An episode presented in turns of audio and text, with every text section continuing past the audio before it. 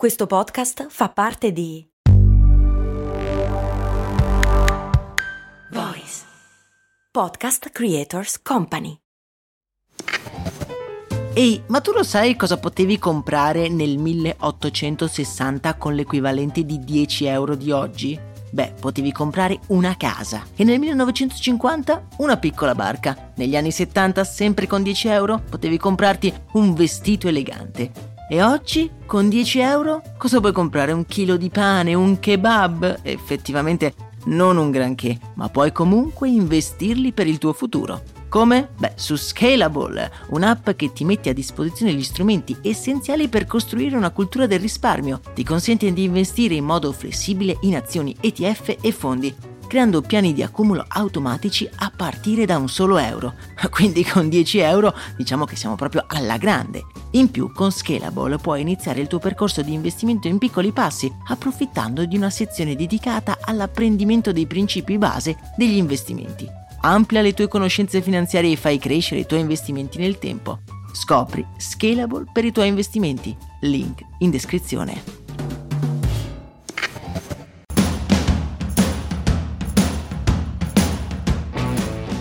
Benvenuti e benvenute qui su Brandy amici ed amiche, lo show che ogni giorno cerca di darvi uno spunto interessante di cui parlare in ufficio, magari davanti alla macchinetta del caffè.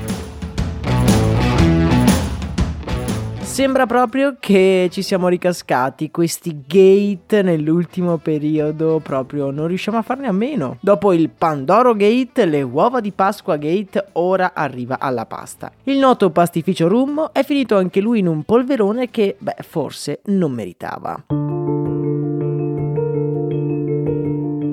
Ricordo benissimo la prima volta che ho sentito nominare la pasta Rummo. Ero in Irlanda, a Dublino, dove vivevo già da qualche mese e un mio collega mi invitò a mangiare il ragù da lui fatto in casa.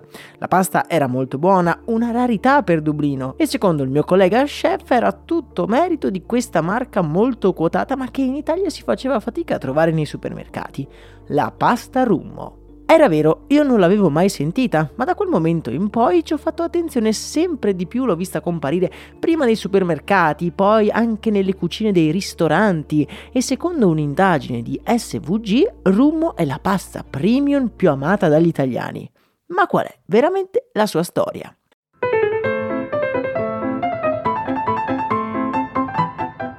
L'azienda nasce come impresa familiare nel lontano 1846 a Benevento. Il suo cavallo di battaglia è sempre stata la pasta a lenta lavorazione, un processo brevettato che comprende ben sei fasi di lavorazioni. Rummo ha 160 dipendenti attualmente e il suo fatturato è di oltre 160 milioni di euro all'anno, con una presenza in 60 paesi diversi ed è un brand tra i più riconosciuti all'estero come pasta di alta gamma. Ma cosa avrà mai potuto combinare di così terribile un'azienda che produce pasta. Beh, cosa mai avrebbe potuto fare? È bastato invitare Salvini nei suoi stabilimenti per scatenare un putiferio. Qualche giorno fa il vice premier e ministro dei trasporti Matteo Salvini ha fatto visita ad uno degli stabilimenti di Rumo a Benevento, creando dei video per i propri social. Il profumo non vi arriva, però alla faccia di quelli che vogliono la farina di insetti, i vermi, i grilli, le cavallette, a quelli che a Bruxelles combattono la dieta mediterranea. Viva la nostra pasta, qua fanno pastificio Rumo 800.000 confezioni di pasta ed è una cosa straordinaria al giorno. E viva l'Italia, viva la nostra qualità.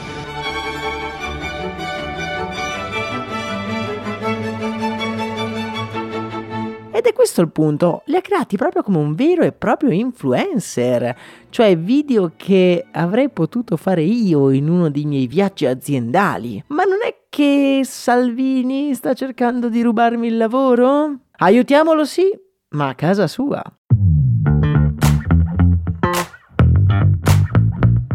Scherzi a parte, dopo la visita senza senso di Salvini sui social è partito un super polverone con l'hashtag boicotta Rummo. Come scrive il Sole 24 ore, questa è un po' una beffa per l'azienda che solo alcuni anni fa, nel 2015, aveva subito gravissimi danni a seguito di un'alluvione. Tramite il tam tam social aveva letteralmente tenuto in piedi l'azienda grazie ad una petizione su change.org che, se non ricordo male, chiedeva alle scuole limitrofe di ordinare la pasta nel pastificio locale. Otto anni dopo, però, il clima sembra cambiato inesorabilmente gli utenti si dimostrano ora indignati contest- contestando all'azienda di aver dato dello spazio, tra virgolette, promozionale al politico leghista. In passato, peraltro, non tenero con il Sud Italia in generale. Ora mi sorge spontanea però una domanda.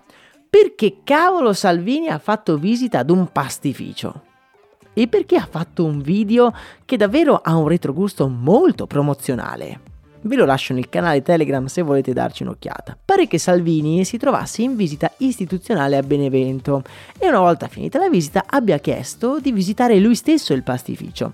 Una visita per così dire di cortesia. Prendersela con l'azienda, beh, è piuttosto una vigliaccata. Sicuramente il pastificio alla richiesta del politico non si è di certo tirata indietro, ma non credo che ci sia un piano malefico di sponsorizzazione, tra l'altro non dichiarato, quindi sarebbe doppiamente illegale. Più che altro è il video di Salvini ad essere un po' imbarazzante, ma non è il primo e non sarà di certo l'ultimo purtroppo.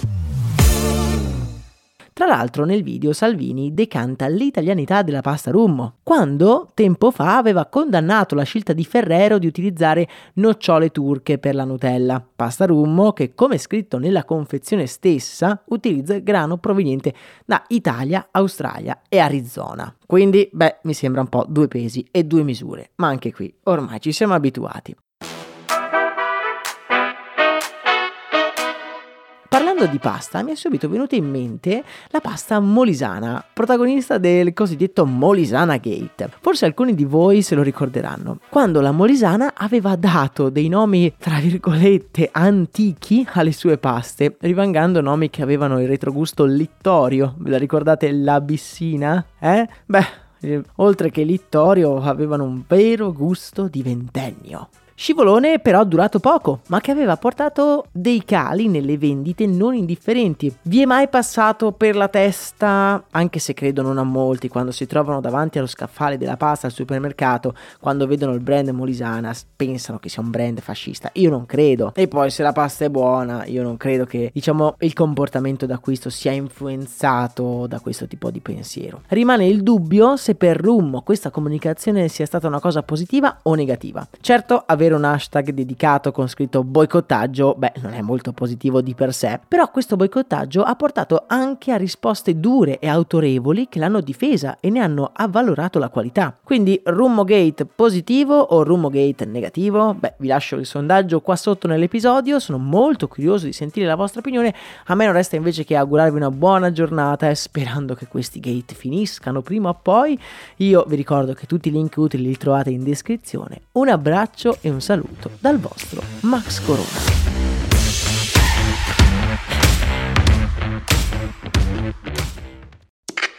Questo ascolto è supportato da New Balance. Ciao, sono io, Max Corona, e sono davvero onorato di tenervi compagnia con le mie storie nella vostra vita. Spesso quando ci incontriamo mi dite che ascoltate storie di brand mentre correte. È una cosa che mi ha sempre stupito è considerare come la corsa unisca persone completamente diverse tra loro. C'è chi si sta allenando per la prossima maratona e chi è appena riuscito a completare i suoi primi 5 km. Anche io sono un corridore, non ho mai fatto una maratona, ma nelle mie lunghe giornate passate a scrivere questo podcast arriva un certo momento della giornata in cui sento il bisogno di uscire e correre, magari anche per poco, ma ne ho bisogno per alleggerire il cervello e sciacquare via una mente sempre affollata di pensieri. Per essere un corridore non serve fare la maratona, basta solo correre e l'unico modo giusto di correre è il tuo. Vai su newbalance.it slash it slash running per scoprire di più.